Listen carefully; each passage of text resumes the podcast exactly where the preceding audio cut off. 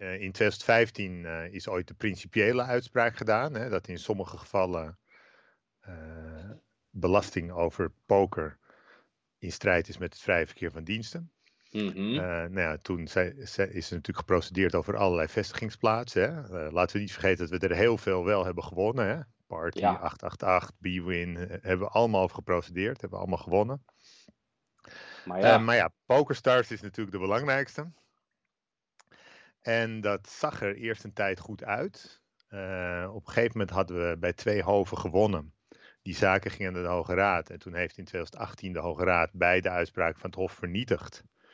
En wat de Hoge Raad dan over het algemeen doet, als ze uitspraken vernietigt, dan verwijst ze terug naar een ander hof mhm. om opnieuw naar de zaak te kijken. Met natuurlijk wat ze noemen de verwijzingsopdracht van de Hoge Raad. De Hoge Raad zegt dan, ja, het Hof heeft dit en dit fout gedaan.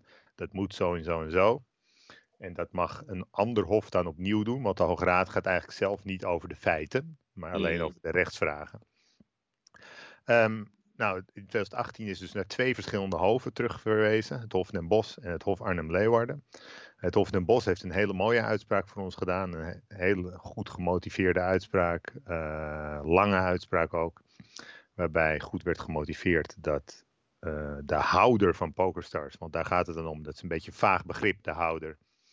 Ehm, dat wordt niet heel goed gedefinieerd in de wet en ook door de Hoge Raad niet heel goed gedefinieerd. En dat komt eigenlijk uit een hele oude wet van 70 jaar oud.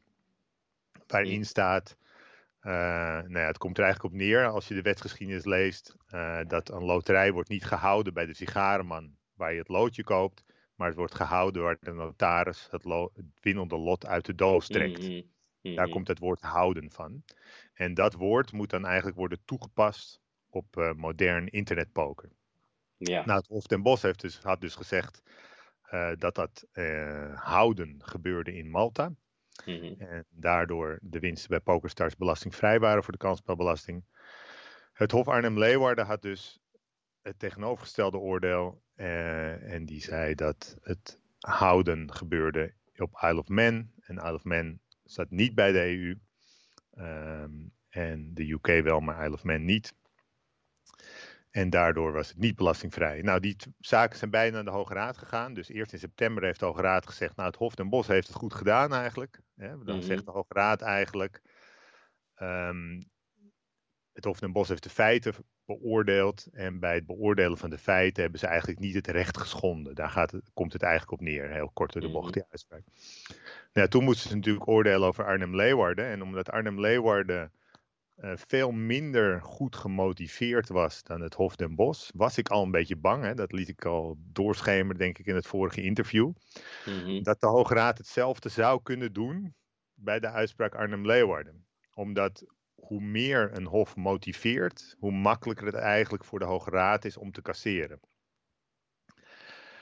Ehm, ik hoopte natuurlijk dat het niet zou gebeuren. Ik vind ook eigenlijk dat het niet had moeten gebeuren. Ehm, want ja, de Hoge Raad is de laatste rechter in Nederland. En eigenlijk is het natuurlijk not done om twee tegenovergestelde uitspraken op deze manier in stand te laten. Vooral eh, ja, omdat ze beide exact dezelfde materie zijn, over exact dezelfde tijdvakken. Eh, gevoerd met exact dezelfde processtukken. Hè? Dus je zou het nog iets bij voor kunnen stellen als bijvoorbeeld één iemand, ik noem wat, zonder advocaat doorprocedeert naar de Hoge Raad en bepaald bewijsmateriaal niet indient. Hè? Maar Mhm. ja, dezelfde partijen zaten tegenover elkaar. En dezelfde informatie lag op tafel.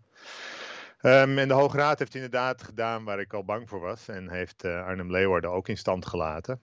Ehm, ja, eh, ik vind eigenlijk dat de Hoge Raad zijn eh, taak met betrekking tot de rechtseenheid verzaakt. Ik vind het Mhm. ook wel heel vreemd eigenlijk dat de Hoge Raad in die tweede uitspraak Arnhem Leeuwarden dus letterlijk zegt bij de beoordeling van deze middelen, dat zijn dus de cassatiemiddelen, is het namelijk niet nodig om antwoord te geven op vragen die van belang zijn voor de eenheid of de ontwikkeling van het recht.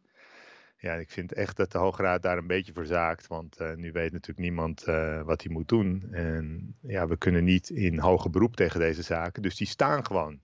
Mhm. Het gevolg daarvan is dus eigenlijk dat eh, de mensen die bij de Den Bosch-zaken zaten, die aanslagen verminderd krijgen en gewoon hun Mhm. geld terugkrijgen. De Belastingdienst stelt zich op het standpunt dat dat niet voor de andere aanslagen van diezelfde mensen geldt. Dus van diezelfde personen hebben zaken stilgelegen in de bezwaarfase, uh, wachtend op deze zaak. En nu zegt de Belastingdienst dus, ondanks dat jullie gewonnen hebben, geldt dit niet voor die andere zaken. En uh, vinden we dat jullie daar gewoon belasting moeten betalen. Hè? Dus ik noem maar wat, ik heb dan een cliënt die heeft over januari 2015 gewonnen bij de Hoge Raad. En krijgt hij zijn geld terug. En de Belastingdienst zegt dus over februari 2015 krijg je je geld niet terug. Want die zaak lag niet voor bij de Hoge Raad. Uh, bij de zaak Arnhem-Leeuwarden hebben die mensen dus definitief verloren. En over die specifieke aanslagen zullen ze echt belasting moeten betalen. En um, ja, eh, dan is natuurlijk nu de vraag: hoe moeten we verder? Ja. Um, en dat is eigenlijk een heel moeilijk te beantwoorden vraag. Uh, de Belastingdienst stelt zich dus op het standpunt dat het echt alleen voor die specifieke zaken geldt. Terwijl de Belastingdienst eigenlijk jarenlang heeft gevraagd om niet alles door te procederen. De Belastingdienst heeft ook brieven gestuurd waarin stond: uh, ja, houd alstublieft die zaken aan in bezwaar, uh, zodat we hè, niet honderden procedures krijgen, maar bepaalde procedures afwachten. Ja, nu zijn die procedures definitief ten einde. En weten we dus eigenlijk nog niet. En het is, ja, het is dus zelfs zo dat de mensen die gewonnen hebben in Den Bosch en een brief hebben waarin staat, uh, mocht de uitspraak van de Hoge Raad aanleiding geven tot het verminderen van de aanslag, dan zal dat ook voor de overige aanslagen gelden. En ja, die mhm afspraak komt de Belastingdienst eigenlijk nu niet na. Um, dan is het ook nog belangrijk om te realiseren dat eigenlijk de Belastingdienst en wij een andere positie hebben. Hè. Ik ben natuurlijk een uh, partijdige advocaat die voor zijn cliënt moet opkomen. Mm. Terwijl de Belastingdienst is een onpartijdig bestuursorgaan dat iedereen gelijk moet behandelen in Nederland. En nu lijken we dus in een situatie te komen dat ik mijn cliënten moet adviseren naar Brabant te verhuizen omdat het in Brabant belastingvrij is, terwijl in uh, Gelderland het niet belastingvrij is. En dat is natuurlijk een hele gekke situatie die uh, zeg maar niet, uh, laat ik zeggen, moreel, juridisch problematisch is voor een advocaat die een individuele cliënt vertegenwoordigt. Maar voor een bestuursorgaan dat onpartijdig moet zijn en mensen gelijk moet behandelen, is dat het natuurlijk wel. Ja, ja, ik, uh, ik laat je natuurlijk gewoon het uh, allemaal vertellen. Ik probeer het in me op te nemen.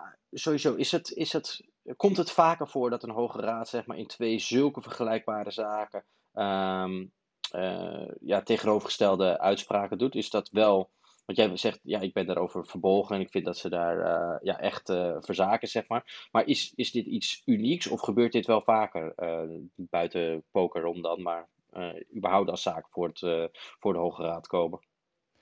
Nou ja, in het belastingrecht kunnen mensen ook zonder advocaat naar de Hoge Raad. Hè. In, in, het strafrecht en in het civielrecht bijvoorbeeld niet. Dus het gebeurt wel eens dat iemand bijvoorbeeld, uh, ik noem maar wat, met zijn accountant of in ieder geval zonder advocaat, uh, doorprocedeert tot aan de Hoge Raad en bijvoorbeeld bepaald bewijsmateriaal helemaal niet op orde heeft. Hmm. En dan gebeurt het wel eens dat iemand verliest terwijl je als advocaat misschien denkt van ja, met de juiste argumenten of de juiste bewijsmiddelen had je misschien kunnen winnen. Omdat uh, het bestuursrecht is een soort grievenstelsel. Dus als je iets niet aanvoert en niet stelt en bewijst, dan kijkt de rechter er ook niet naar. Uh, Dat is niet, niet als in het strafrecht. Bijvoorbeeld heb je een hele actieve rechter die gaat proberen de waarheid te zoeken. Dat is niet in het, in het bestuursrecht of het belastingrecht. Dus, dus in dat soort gevallen gebeurt het wel eens. Maar in dit geval, waar dus eigenlijk exact dezelfde inspecteur tegenover exact dezelfde advocaat met exact dezelfde processtukken zit, heb ik het eigenlijk nog nooit gezien. En uh, ja, het is dus ook heel moeilijk om uh, ja, te weten hoe we nu verder moeten. Um, als je het puur formeel juridisch bekijkt, is het antwoord eigenlijk simpel. Elke aanslag moet apart worden uitgeprocedeerd, want belastingrecht is individueel. Hè? De rechter doet gewoon uitspraak over één specifieke aanslag. Mm. Dus we moeten nu eigenlijk alles uit gaan procederen. En ik denk ook eigenlijk dat dat de weg is die we nu moeten kiezen. Omdat uh, de Belastingdienst behandelt nu mensen eigenlijk ongelijk. Uh, dat is goedgekeurd door de rechter. En uh, ja, daar, daar ondervindt de Belastingdienst nu geen nadelige gevolgen van. Terwijl dat hoort eigenlijk niet te kunnen. Eh, als je bijvoorbeeld een uitstapje maakt naar de toeslagenaffaire die we net hebben gehad. Mhm. Iedereen heeft vast eh, daar van alles over gehoord in het nieuws. Ja, dat is een voorbeeld waar dat is gebeurd. Hè? Dus dat de Belastingdienst eh, Mhm. bepaalde mensen ongelijk behandelde. Nou ja, dat gaat goed. Hè? Ook in die toeslagaffaire heeft de, de Raad van State. Toeslagen gaat naar de Raad van State, terwijl kansspelbelasting naar de Hoge Raad gaat. Dat is een iets ander systeem, maar dat is niet zo van belang. Maar de Raad van State heeft ook daar eh, heel veel van dat soort zaken eh, goedgekeurd eigenlijk. Hè? En dat is dan vooral Mhm. geweest dat mensen bepaald bewijsmateriaal niet op tafel konden krijgen, terwijl de Belastingdienst dat bewijsmateriaal wel had. En ja, je ziet waar dat toe kan leiden als eh, de Belastingdienst mensen ongelijk behandelt. En het is ook terecht, want dat zou de Belastingdienst dus echt niet moeten doen. Dus ik denk dat het ook belangrijk is eh, dat we nu de druk gaan opvoeren op de Belastingdienst. Ehm, namelijk na de uitspraak Den Bosch heb ik ook wel overleg gevoerd met de Belastingdienst. En heb ik ze natuurlijk ook voorgehouden van ja, zelfs als jullie winnen in Arnhem-Leeuwarden, ja, wat willen jullie dan eigenlijk gaan doen? Zeggen dat Ja. mensen in, Arn, in, eh, in Gelderland wel moeten betalen en in de Bos niet. Hè? De, eh, de- dat kan natuurlijk niet. En daar waren ze zich denk ik goed van bewust. En ik had zelf ook het idee dat de afdeling kansspelbelasting eh, klaar was om op dat moment een hele goede deal te maken. Of zelfs eh, ja, eieren voor hun geld te kiezen. Omdat ze zich realiseerden dat ze zelfs bij winst in een hele heel moeilijk pakket zouden komen. Ja, dat zei je toen En- ook nog. Ja, en eh, ik heb het idee dat ze van bovenaf zijn teruggefloten. We hebben eerder onderhandeld over een deal en toen waren ze er ongeveer uit. En toen zijn ze ook van bovenaf teruggefloten. Eh, want ja, er, er is natuurlijk een afdeling kansspelbelasting die hier elke dag mee te maken heeft. Maar er zijn ook eh, zeg maar hoge directeuren bij de Belastingdienst en de staatssecretaris van Financiën. die uiteindelijk hun fiat moeten geven aan bijvoorbeeld een deal of het opgeven van zo'n rechtszaak. Mhm. En die zijn natuurlijk verder nauwelijks bij de zaak betrokken. Dus die krijgen gewoon een dossier op hun bureau en die moeten dan een beslissing nemen. Terwijl eh, ja, de mensen van de kansspelbelasting, wat op zich eh, tegenwoordig hele redelijke mensen zijn hoor, eh, die, ja, die kunnen niet alles alleen beslissen. Maar ik had wel het idee dat die zich heel goed realiseerden dat het eigenlijk niet kon op deze manier. Alleen nu is het voor ons natuurlijk zaak dat we dat bloot gaan leggen. Dat kunnen we door, ten eerste door te praten met iemand als jij, hè, want jij kan daar dan iets over schrijven. Hoe, hoe vreemd het eigenlijk is, hè, dat het opeens uitmaakt waar in Nederland je woont. En of pokerspelers dan nu moeten gaan verhuizen misschien, binnen Nederland. Tja. En eh, als we natuurlijk heel veel zaken eh, naar de rechter gaan brengen nu, eh, dat zou met honderden zaken kunnen, ehm, wellicht zelfs over de duizend. Ja, omdat je ook per, per maand, zeg maar, natuurlijk dan. eh, Ja, per maand, per cliënt kom ik zeker over de duizend. ja. En eh, ja, wat er dan gebeurt is dat, eh, ja, dan zet je echt de druk op dat systeem en dan blijkt die ongelijkheid echt. En dan eh, ja, wordt ook eigenlijk het systeem een beetje overspoeld, wat de Belastingdienst eigenlijk altijd heeft geprobeerd te voorkomen. En ehm, mijn voorspelling is dat het voeren van die procedures, individueel per aanslag, voor de overheid duurder is dan het totale belastinggeld wat met PokerStars gemoeid is. Mhm. Want het is voor ons natuurlijk groot, maar op, de, op het overheidsbudget is dat natuurlijk een, eh, een druppel Ja, op de gloeiende plaat. Ja. Eh, je, je zei ook al eventjes, ehm, eh, bij het belastingrecht is het sowieso per individu en dan dus blijkbaar dus ook nog eens, nou ja, in dit geval per maand, eh, eh, zeg maar, want de Belastingdienst verliest dan januari 2015, maar gaat, geeft zeg maar niet dezelfde behandeling voor februari 2015, om, om een voorbeeld te noemen.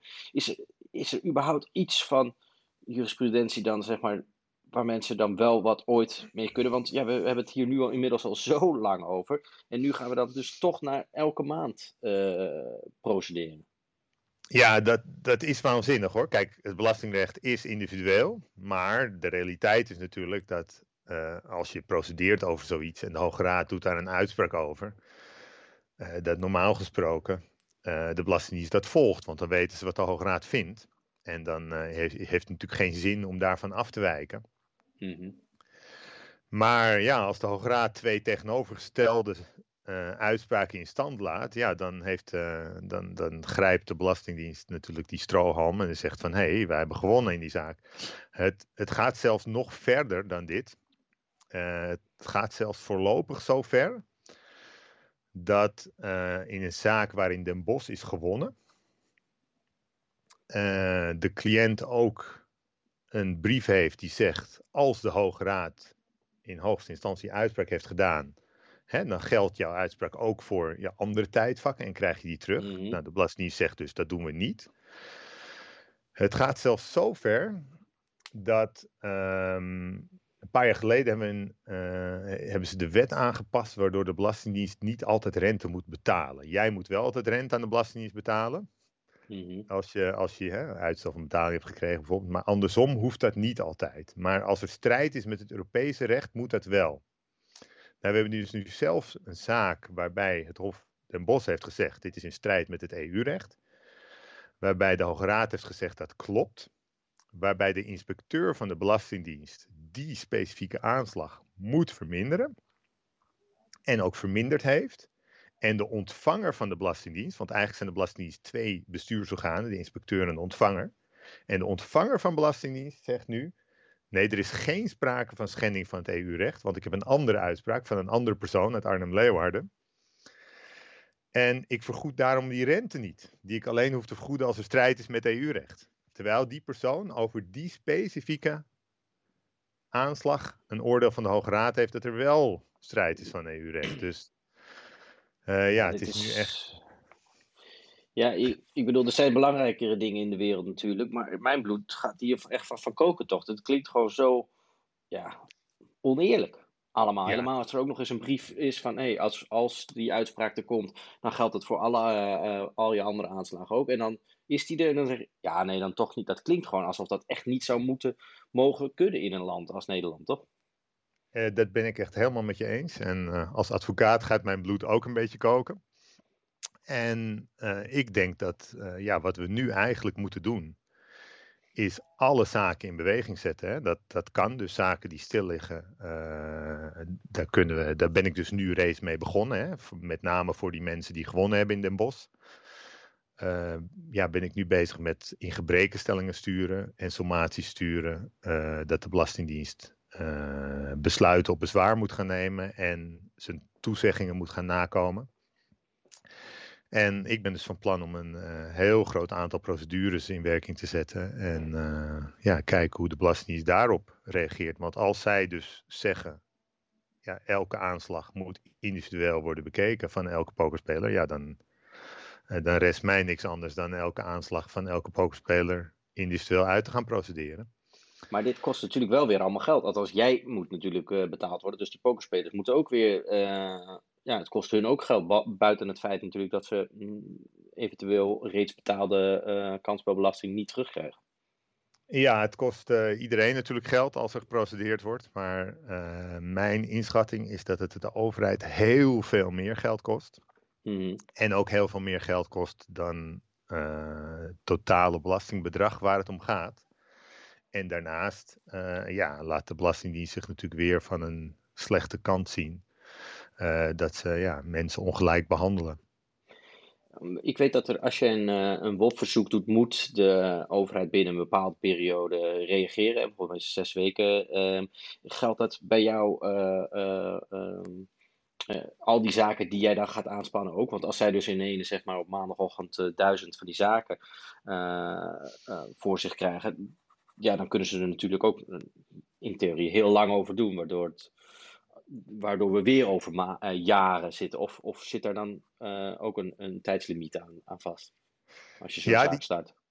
Die tijdslimieten zijn er zeker. Dus um, je hebt zeg maar de normale termijnen in de Algemene Wet Bestuursrecht. Hè? Dus er is een besluit, dan wordt be bezwaar gemaakt binnen zes weken. En binnen zes weken daarna moet er een, moet er een uh, besluit op bezwaar komen. En dat kan soms zes weken worden verlengd als er een uh, hoorcommissie wordt in, ingesteld. Maar dat gebeurt nooit in het belastingrecht. Uh, dus er zijn duidelijke termijnen in de AWB. die kan het bestuursorgaan redelijk ongestraft overschrijden. totdat ik in gebrekenstellingen stuur, dan gaat er een boete lopen. En dat gebeurt vrij snel, binnen twee weken daarna.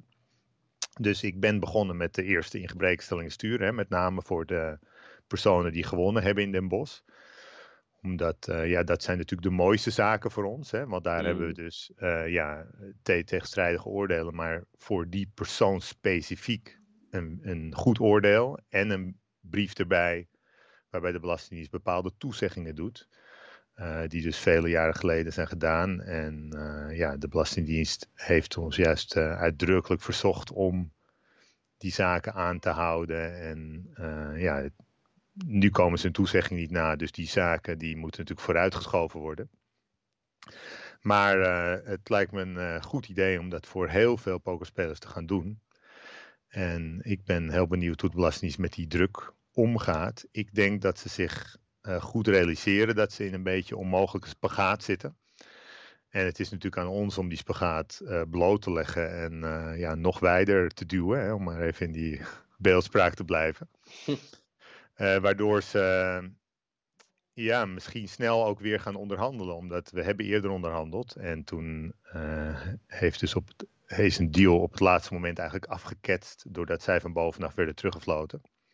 En het zou wel eens kunnen dat hoe meer druk wij zetten, hoe beter onze positie wordt voor een eventuele onderhandeling. Hmm.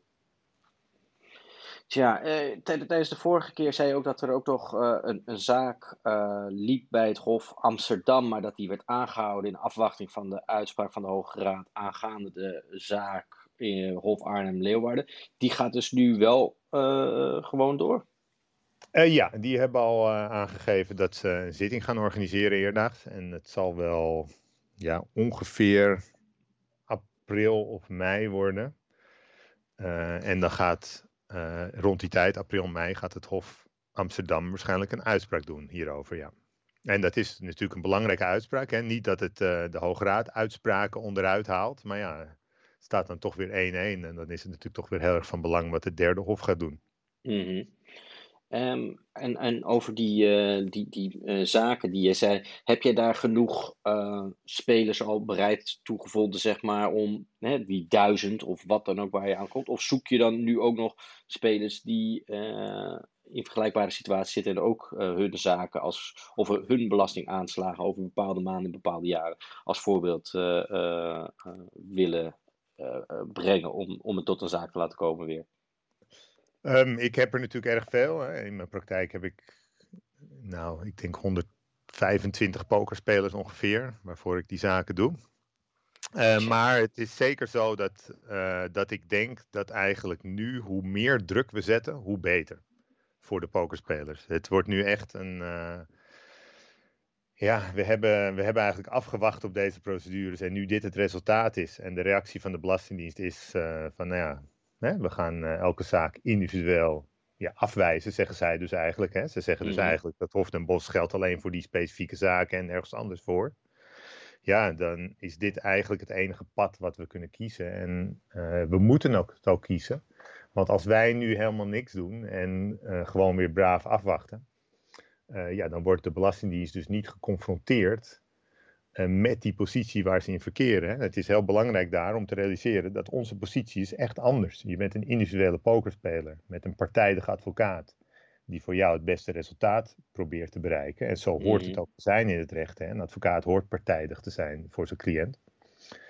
Terwijl de Belastingdienst is een onpartijdig bestuursorgaan dat zich netjes moet gedragen en iedereen gelijk moet behandelen. Dus als we niet die druk erop zetten, ja, dan, dan wordt dat stukje, dat probleem voor de Belastingdienst niet blootgelegd. Tja, oké. De vorige keer zei jij, eh, misschien is het ook aan jou uh, goed om een keertje uh, verhaal te gaan halen. Dus misschien moet ik ook maar eens contacten opnemen inderdaad met de Belastingdienst om te, te vragen wat hun redenatie is daarbij en, en, en, de gang van zaken nu er dus twee verschillende uitspraken zijn. Ja, ik denk dat dat een andere weg is. Dat uh, zeg maar druk in de media of druk in de politiek, hè, dat kan soms uh, heel erg helpen. Kijk bijvoorbeeld naar de toeslagaffaire. Hè. Dat duurt dan lang, maar als dan blijkt dat er heel veel is misgegaan, dan komen ze opeens met een soort paniekreactie van we gaan iedereen 30.000 euro overmaken. Um, ja, dat, dat is natuurlijk een soort paniekreactie ehm, op de feiten waaruit blijkt dat de Belastingdienst gewoon mensen ongelijk heeft behandeld. En dat is eigenlijk hier ook aan de hand. En dan wil ik niet zeggen dat pokerspelers in de beeldvorming uh, net zo sympathiek zijn als ouders met kinderen op, op, opvangtoeslag. Ja, ik kan wel zeggen, uh, natuurlijk, uh, wat dat betreft is het wat minder. nee, wij denken daar natuurlijk anders over. Ja. Maar dat, dat is natuurlijk, in de beeldvorming zal dat anders zijn. Maar het gaat wel weer om een belastingdienst die mensen ongelijk behandelt. En ja, dat kunnen ze ongestraft doen totdat het wordt blootgelegd. Ja, nou, daar zou ik toch maar eens naar gaan kijken. Al ben ik bang dat ik toch ook uh, wat minder indruk maak dan sommige andere gevestigde media. Hè? Maar wie weet. Um,